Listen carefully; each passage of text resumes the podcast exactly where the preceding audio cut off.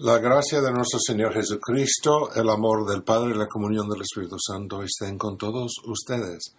Hoy es miércoles de la tercera semana del tiempo ordinario. Este es Padre Stephen Reynolds, el párroco de la Iglesia Católica de. Elizabeth Seton en Houston, Texas. El Evangelio de hoy, de San Marcos capítulo 4, versículos 1 hasta 20, relata la parábola del sembrador y la semilla, que todos conocemos. Aquí un extracto. Salió el sembrador a sembrar.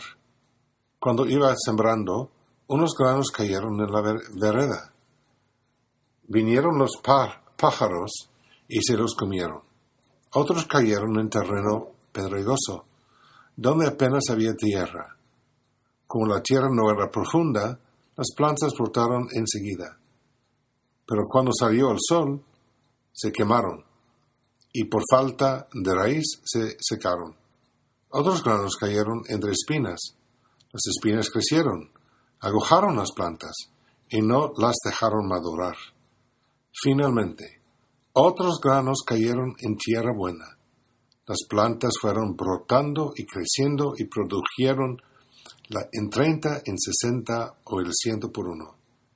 Y añadió Jesús, el que tenga oídos para oír, que oiga. Siempre apreciamos escuchar las palabras de Jesús, porque nos brindan imágenes vívidas, fáciles de recordar, que ilustran verdades importantes que iluminan el camino de la salvación. En esta parábola, el sembrador representa a Dios, por supuesto.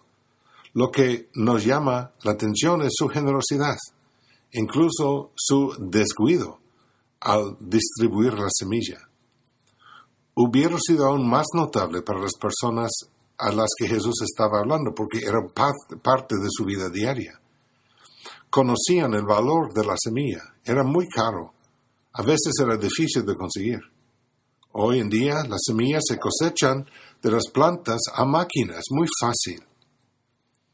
En la época de Jesús, por supuesto, todo esto se hacía a mano. ¿Te imaginas el tiempo y la energía necesarios para despojar una uh, mazorca de maíz, asegurándote de que los granos estuvieron intactos y utilizables para plantar.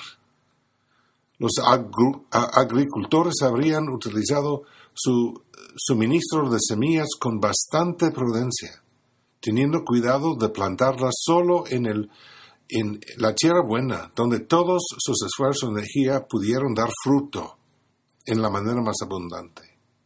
Pero Dios obra de acuerdo con diferentes estándares. Gracias a Dios.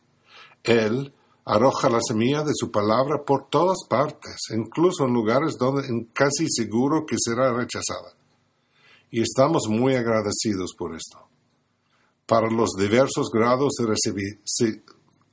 receptividad del tierra, como se relata en la palabra, palabra no se refiere simplemente a individuos separados que puedan o no estar abiertos a la gracia de Dios. Estas diversas condiciones de la tierra también describen nuestras almas en diversas partes de nuestras vidas.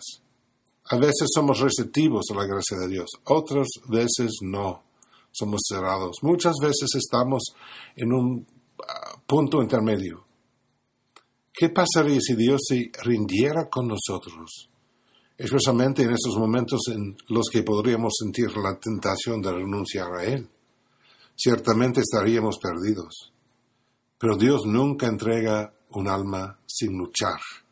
Él siempre nos lanzará sus salvavidas. ¿Cómo sabemos que Dios es siempre generoso? Nuestra tarea es hacer que nuestras almas sean más receptivas a su gracia. La oración, la caridad, la abnegación y la expiación por nuestros pecados nos ayudan a cultivar la tierra de nuestras almas, para que esté siempre lista ansiosa y capaz de recibir lo que Dios tiene para dar. Dios los bendiga.